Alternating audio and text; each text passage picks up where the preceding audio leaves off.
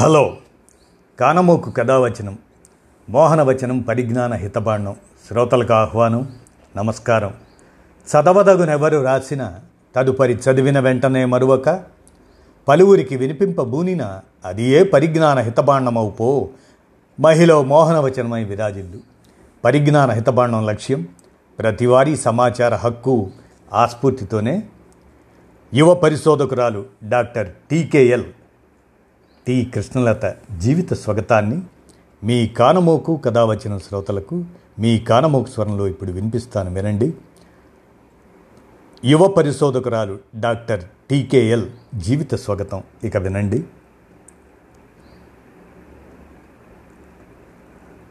ఆరోగ్యంగా ఉండాలంటే పండ్లు కూరగాయలు బాగా తినాలి. అలా అని కొన్ని రకాల క్రిమిసంహారక మందులతో పండించిన పండ్లు కూరగాయలు తింటే మాత్రం రొమ్ము క్యాన్సర్ ముప్పు తప్పదు అంటున్నారు యువ పరిశోధకురాలు doctor TKL doctor Tammineni Krishnalatha. ఇదే అంశం మీద ఆమె అధ్యయనం చేసి ఢిల్లీ యూనివర్సిటీ నుంచి పీహెచ్డీ పొందారు. తద్వారా ప్రోటీన్స్కి సంబంధించిన కొత్త విషయాలను వెలుగులోకి తెచ్చారు. మెడిసిన్ చదవాలన్న తన కళ ఆర్థిక పరిస్థితుల వల్ల నెరవేరలేదు. అయినా తనదైన ప్రతిభతో ఎంబీబీఎస్ విద్యార్థులకు పాఠాలు బోధించే స్థాయికి ఎదిగిన కృష్ణలత ఆమె జీవిత స్వాగతాన్ని ఇప్పుడు మీ కానమోకు స్వరంలో వినిపిస్తాను, వినండి. మా స్వస్థలం కర్నూలు జిల్లాలోని నాగిశెట్టిపల్లి. మాదొక మారుమూల గ్రామం కావటంతో హై స్కూల్ చదువు కోసం నేను రోజు రాను పోను పన్నెండు కిలోమీటర్లు నడిచేదాన్ని. ఒక్కో రోజు నడవలేక రాళ్ళు విసిరి మరీ అటుగా వెళుతున్న లారీలు ఆపి ఎక్కేవాళ్ళం. మా నాన్న ఆదినారాయణకు నన్ను బాగా చదివించాలని కోరిక. నాకేమో డాక్టర్ అవ్వాలని ఉండేది. మాది వ్యవసాయ కుటుంబం కావడంతో ఆర్థిక స్తోమత లేక డిగ్రీ బీఎస్సీ బయోటెక్నాలజీ చదివాను. తరువాత పాండిచ్చేరిలోని Jawaharlal institute of post graduation medical education and research అదే జిప్మెర్ ప్రవేశ పరీక్షలో నాకు జాతీయ స్థాయి మొదటి ర్యాంకు వచ్చింది. దాంతో అక్కడే మెడికల్ బయోకెమిస్ట్రీలో పోస్ట్ గ్రాడ్యుయేషన్ పూర్తి చేశాను. ఆపై సిఎస్ఐఆర్ ప్రవేశ పరీక్షలోనూ మెరిట్ రావడంతో ఢిల్లీ యూనివర్సిటీలో పీహెచ్డీలో చేరాను. ప్రొఫెసర్ బీ.డి. బెనర్జీ వారి పర్యవేక్షణలో పరిశోధన పూర్తి చేసి ఇప్పుడు డాక్టరేట్ పొందాను.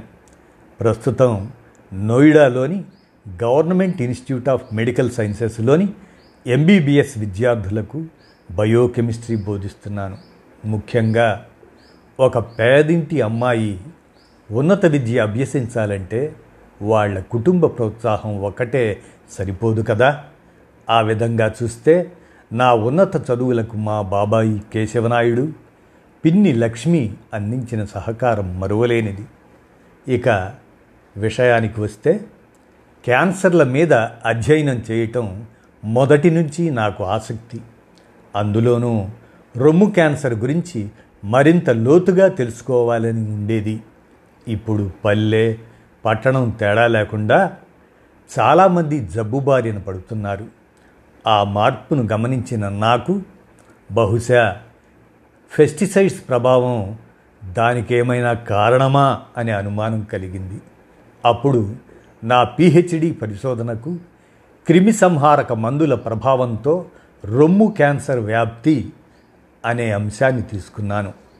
ముఖ్యంగా ఆర్గనోక్లోరైన్ క్రిమి సంహారక మందుల్లో సుమారు పాతిక రకాలు మన రైతులు వాడుతారు.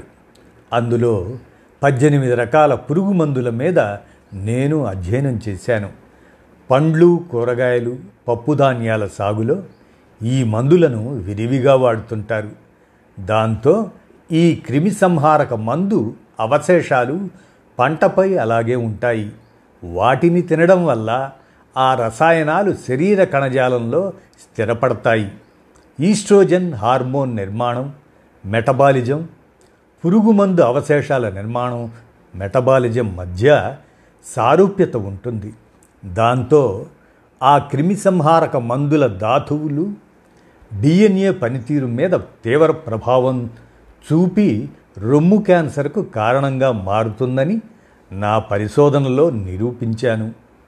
మరీ ముఖ్యంగా ఎండోసల్ఫాన్ టూ, గామా, హెచ్సిహెచ్ వంటి ఐదు రకాల రసాయనాల వల్ల రొమ్ము క్యాన్సర్ వ్యాప్తి ఎక్కువ అవడం గమనించాను.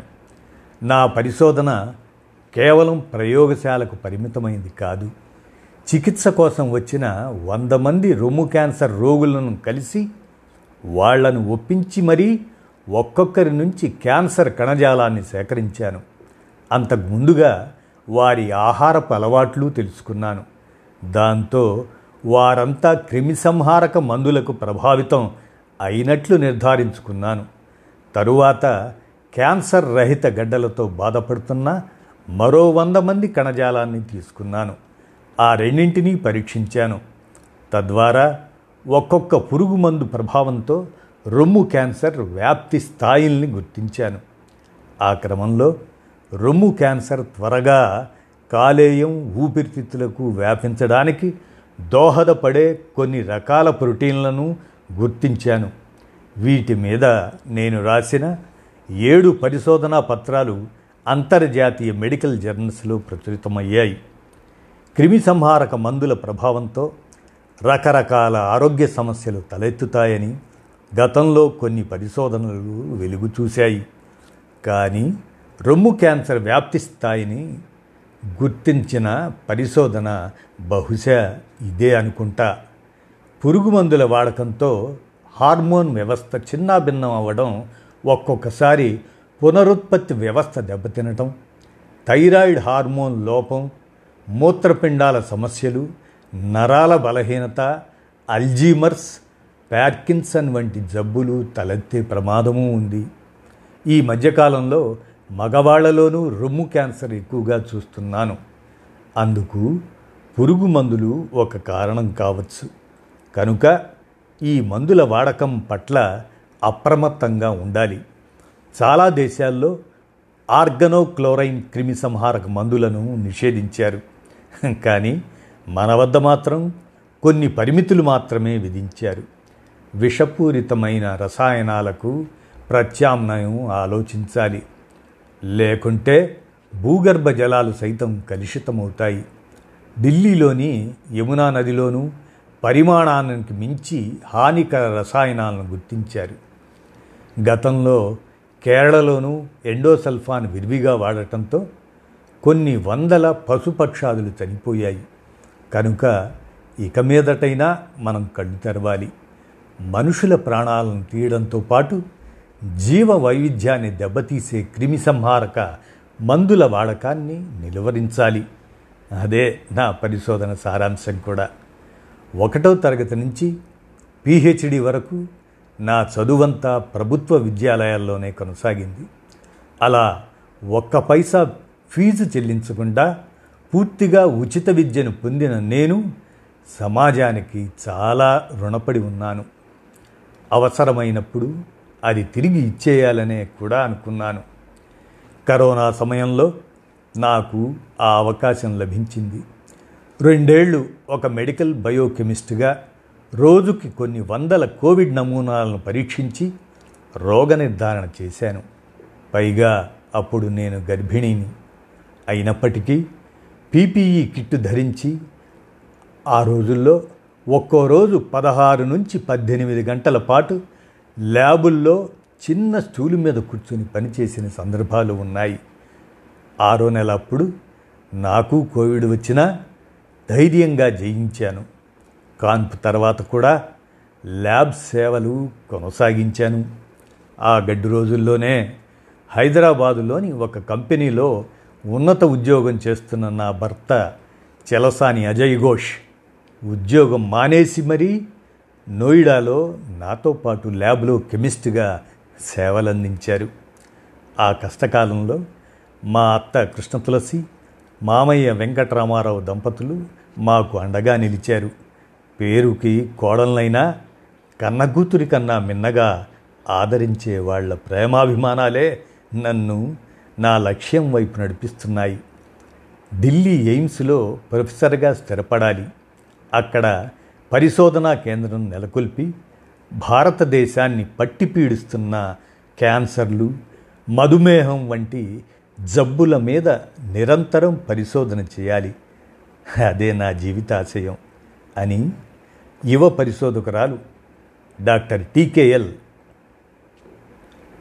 టి కృష్ణలత ఆవిడ జీవిత స్వగతాన్ని స్ఫూర్తిదాయకంగా పరిజ్ఞాన హితబాణం లక్ష్యం ప్రతివారీ సమాచార హక్కు కాబట్టి ఆ స్ఫూర్తిదాయకమైనటువంటి ఆమె జీవిత స్వగతాన్ని మీ కానమోకు కథావచనం శ్రోతలకు మీ కానమోకు స్వరంలో వినిపించాను. విన్నారు కదా, ధన్యవాదాలు.